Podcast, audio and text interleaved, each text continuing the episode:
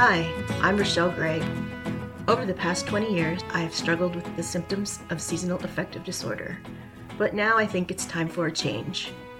Join me in my journey of discovery as I find ways to manage the physical, mental, emotional, and spiritual symptoms of depression.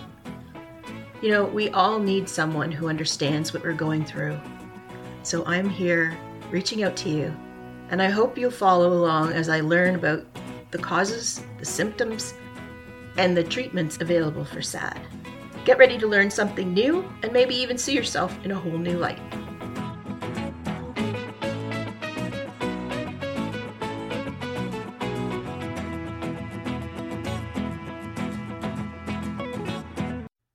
Hello, my friends. Welcome to another episode. I hope that you've been taking care of yourself I hope that you have been focusing on the now, and I hope that you implemented some of the self care items I discussed last week to make yourself feel better and to help with the stress and the depression that we feel at this time of year. This week, I want to talk to you about mental health. This is because next Wednesday, January 26th, is Bell Let's Talk Day here in Canada.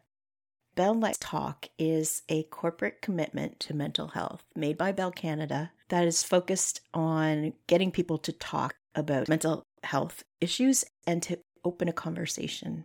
They started back in 2010. They had a few celebrities, some athletes, and some social media people talking openly about their own personal mental health issues. And they turned it into a fundraiser. Every time somebody used the hashtag Bell Let's Talk on social media or watched some videos on the uh, Bell Let's Talk website or Facebook page, or used the profile frames or the Snapchat lenses, they would donate 5 cents to the Canadian Mental Health Association. Since September 2010, they've raised over $100 million. And they work with over 1,300 different organizations to provide mental health support. That includes hospitals, universities, community service providers, research organizations. They're reducing the stigmatism they are opening the conversations. They are making people aware of how to get help, and they're providing money to support research in mental health issues.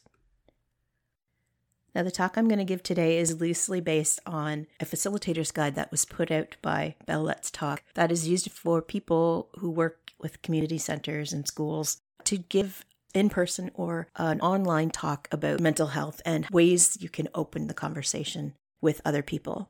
So bear with me. I might be jumping around a little bit. I'm trying to follow a script with visual aids, and I want to share as much as I can with you using just audio. We've all become really aware of mental health issues given the recent events of the pandemic.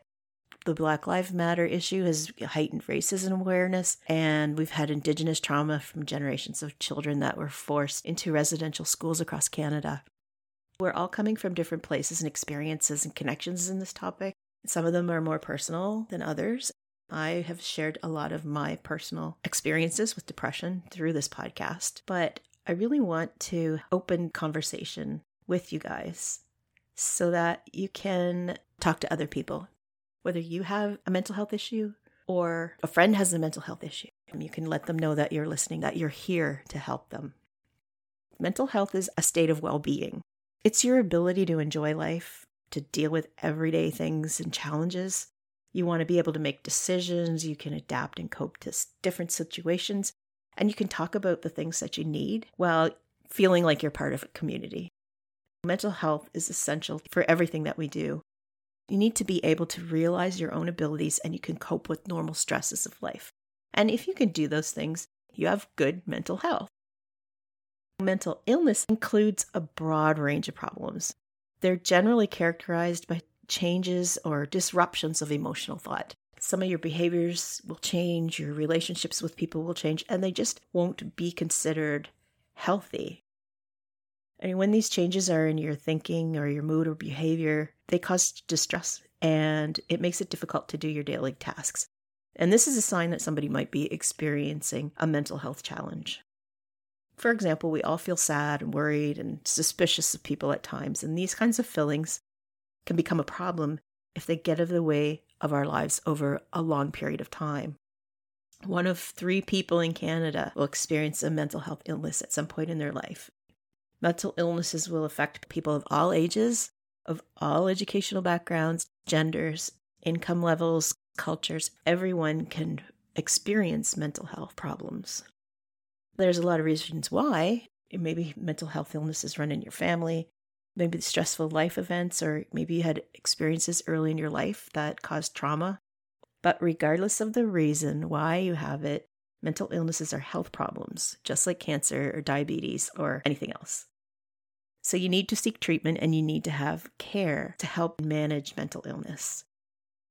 Now, the biggest problem we have with that is that there are barriers. There's a stigma about talking about your mental illness. I'm going to talk about that in a few more minutes, but mental health is not the same thing as mental illness. Mental health is your well being, it's being mentally healthy. Just because somebody tells you that they have a mental challenge doesn't mean they have a mental illness. It might just be that their mental health is poor. We have combined and confused mental health with mental illness. You can be mentally healthy when you have a mental illness, meaning that you're managing it, you're dealing with the symptoms, you're taking your medications, you're doing your therapy, whatever it is that you need to do to stay mentally healthy. But you can also be mentally unhealthy without having a mental illness. There's a statistic here in front of me. It says in Canada between 2008 and 2018, there's been a 60% increase in hospitalization for mental health disorders in youth. Now, if we think about that, 60% increase over 10 years, what would cause that? I don't think it's that our youth are any more mentally unable to handle things. I think it's the fact that we're more aware of what is healthy and what's not healthy. And we're more aware of the symptoms of mental illness. One in 10 adults have reported over 14 days in 30 they feel some kind of mental distress.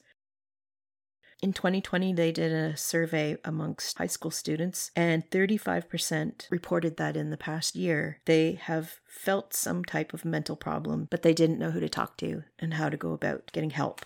And that's that's huge. You know, 35% of our kids out there are struggling and they don't know how to get help we really need to make sure that we're spreading the word and letting people know that these issues don't have to be hidden. And the problem with that is the stigma.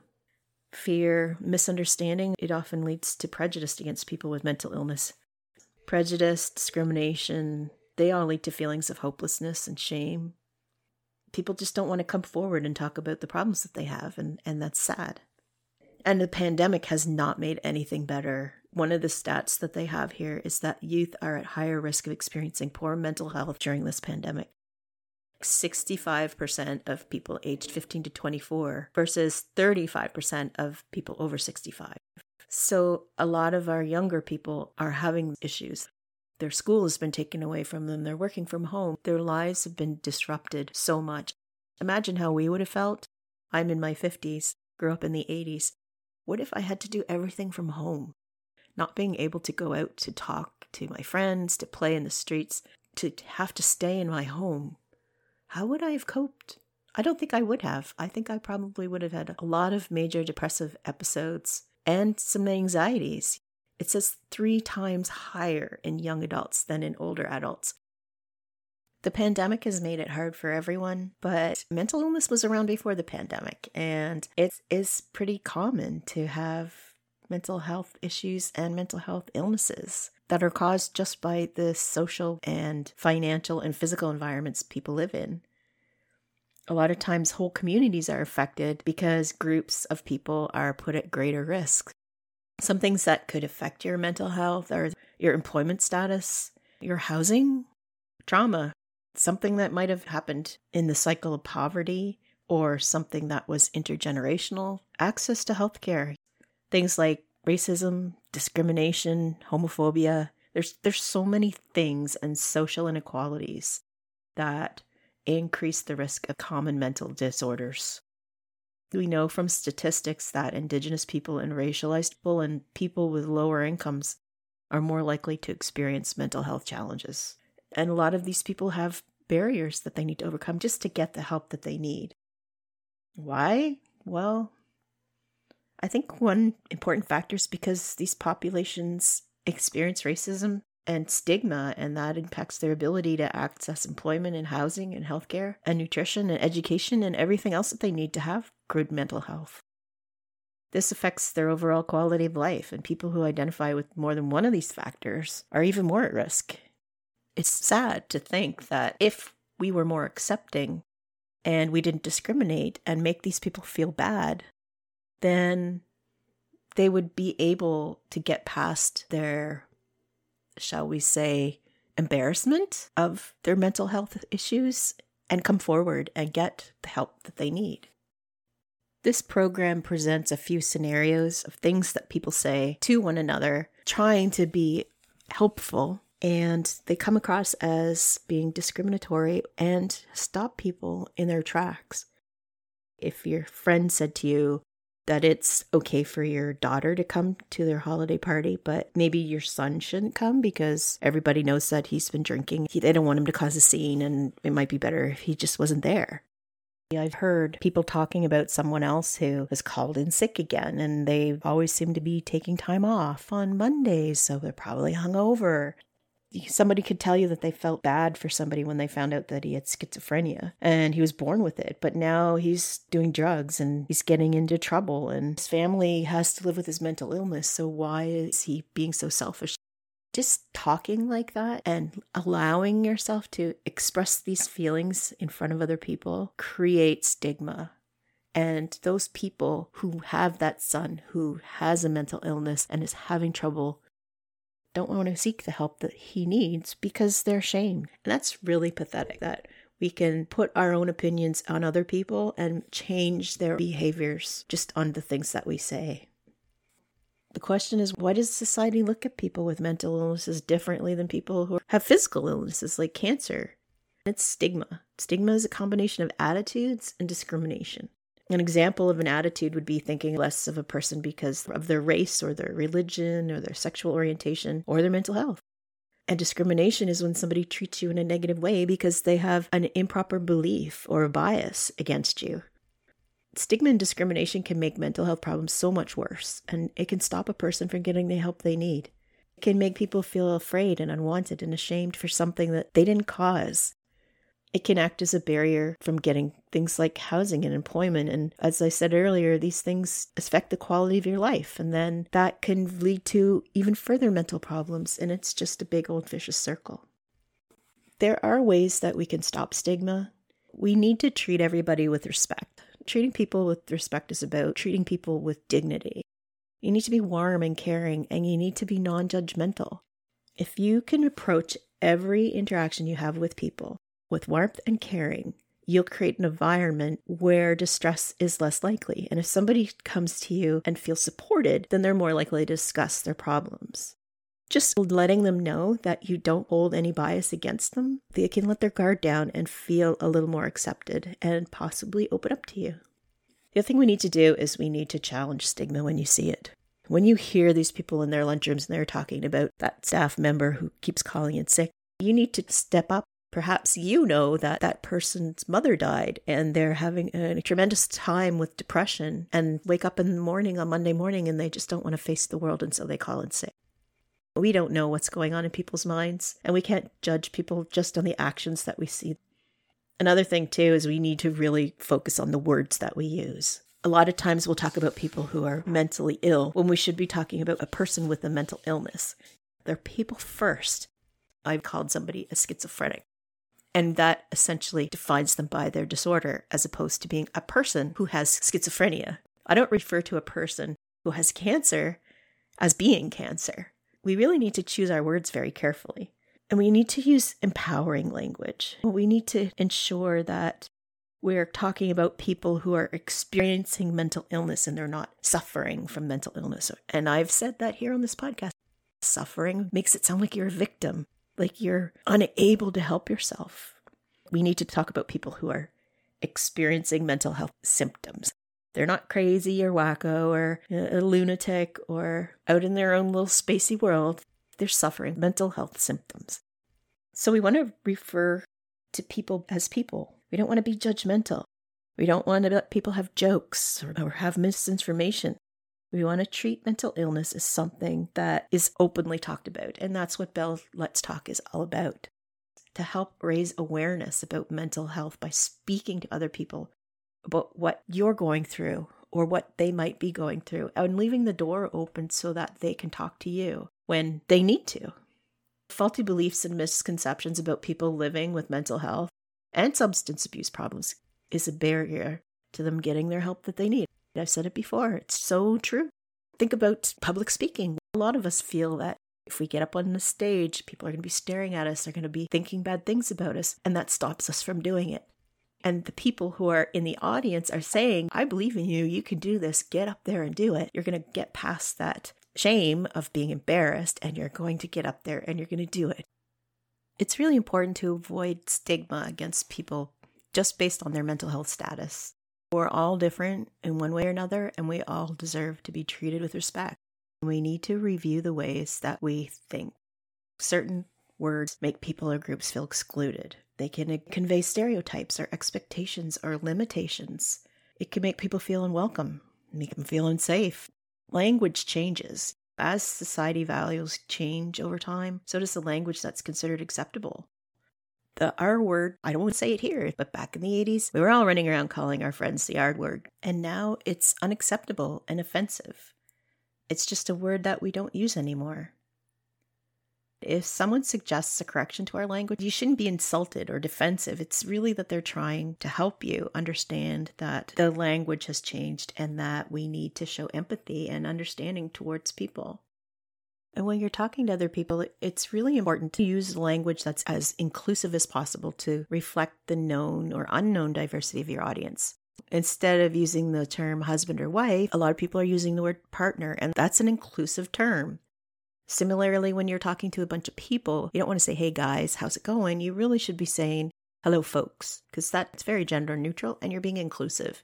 You also need to be specific. You need to use that language that's consistent with how a person identifies, a way that it's comfortable for them. For example, using correct pronouns. It's really important to keep in mind that not every member of a group has the same terminology or identifiers that you have. When they're describing their own identity, they might even use words that you wouldn't think to use. Find out what pronouns that they associate with and how they want to have themselves addressed as describing words based on people's characteristics might not be relevant. There's no point saying that woman or that man was doing a specific thing when really it doesn't matter if it was a man or a woman. You just need to even ask yourself, is it even relevant? Do you really even need to mention it? And then you also need to think about why you're using a phrase or word where people might receive it and think of it as offensive or non inclusive or disrespectful, such as using racist terms I actually said those Asian people were always wearing masks before the pandemic. And I just stopped and I was just like, did I just say that? That's so wrong. I can't believe I said that. And and I was ashamed that that had even come out of my mouth without me even thinking of it. So we really need to talk about issues, but we need to think about the people we're talking to and how they identify and if what we're going to say is offensive to them. If you create a positive attitude and you're respectful and you're being open and honest with people and they come to you and they want help, there are lots of ways for people to get help. And you are not one of them. The last thing you want to do when somebody comes to you with a mental health issue or some depression issues or even just a problem, the last thing you want to do is tell them what they should be doing or tell them how to behave. I personally can't stand it when somebody and they say, "Oh, well you should be doing this and you should be doing that." When somebody comes to me, I say, These are your options. And if they come right out and say, What would you do? I'd say, Well, you could do this, or you could do this, or you could do this. I really hesitate to tell people what they should do because you're your own person. You make your own choices. It's really important that you be presented with all your options and then you make the best choice for yourself. Even if you're suffering from mental distress, just knowing what options are out there for you is huge because a lot of times you just feel like you don't know what to do, you don't know where to start, that you're all alone. When in reality, there are so many programs and specific programs out there that can help you. The Canadian Mental Health Association has 330 different locations across Canada. They have so many different programs and services and supports that can help and treat mental illness if you seek the help. And we have to stop setting up these barriers by using the wrong words, by using the wrong language, by telling them what to do. We have to listen and understand as opposed to judging and preaching and telling people how they should be living their lives. I know this conversation is a little bit different than what I usually talk about, but a lot of my podcast has turned into dealing with mental health as opposed to dealing just with seasonal affective disorder. But by branching out a little bit and talking openly about mental health and mental issues and mental illness and mental distress, I'm promoting respect and dignity of other people. As a sufferer of depression, people have judged me. People have thought, how long can that woman lay in bed all day? Or how come she doesn't come around anymore? She must hate us. Or if she'd just get off her ass and do something, then she wouldn't feel that way. And I know, I know that they've judged me and it hasn't helped. And it's the people who accept me for the way I am and they show me respect. They're the ones that I go to because I know I can talk to them. It's really important to seek help if you need it. And the Bell Let's Talk program really promotes people listening to each other and talking. A lot of times when somebody comes to you, if you're respectful and you're creating an air of positivity and you're making them feel comfortable and you're not judging them, they'll talk to you. You don't have to do anything, you just have to listen. You just have to be there. If you've seen any of the commercials here in Canada of the Bell Let's Talk, one commercial they have is several different scenes. And the first scene is a mother sitting at a table crying, and the daughter's like, I'm here. And another one is a, you know, elderly couple sitting by the lake, and she's in tears, and he's, I'm here, I got you. That's all people need to hear when they're feeling so incredibly emotional and low, and they don't know what to do. To have somebody sit beside you and say, I'm here, I'm listening, opens the floodgates and allows you to realize that you are valuable and you're hurting and you don't have to hurt and there are things you can do to stop hurting. And if you're the person listening, you are that source to take away the pain, even for that moment. You're going to hold their hand and you're going to point them in the right direction and you're going to give them the help that they need. That being said, I think I'm probably done talking about mental health issues. I don't know why this brought up some some hard things for me this time. But just knowing that I've had people in my life who've listened and that will listen is huge for me. So, I want you to find someone you trust and talk to them or even find somebody who you haven't heard from in a long time. Pick up the phone, give them a call, ask them how they are. Maybe you feel awful and you just are reaching out and they'll ask you how you're feeling and you're saying, you know, well, the last few days haven't been that great. And they'll ask you why and they'll listen because they love you. And you'll do the same for them. You know, if you haven't heard, seen or heard from somebody lately and you've noticed some of their Facebook posts have been a little down in the dumps or negative, reach out to them Find out. See if they need some help. You never know if you don't ask. And it's respectful. And it's showing that you care. I just want to share one thing with you before we go. For my birthday last week, two weeks ago, my mother gave me a little urn. On it, it says loving wishes for my daughter. And it's actually a little music box that plays You Are So Beautiful. Inside are little pieces of paper, and each one has a little note on it. And I'm going to pull a note out of there and I'm going to post it in the comments each week. So I just grabbed one. This week's loving note says, You are never too old to dream a new dream. That's going to be our little quote for this week. You're never too old to dream a new dream. And it's true, you know, no matter how old we are, there's always something we've always wanted. that we've never imagined, that we've never considered.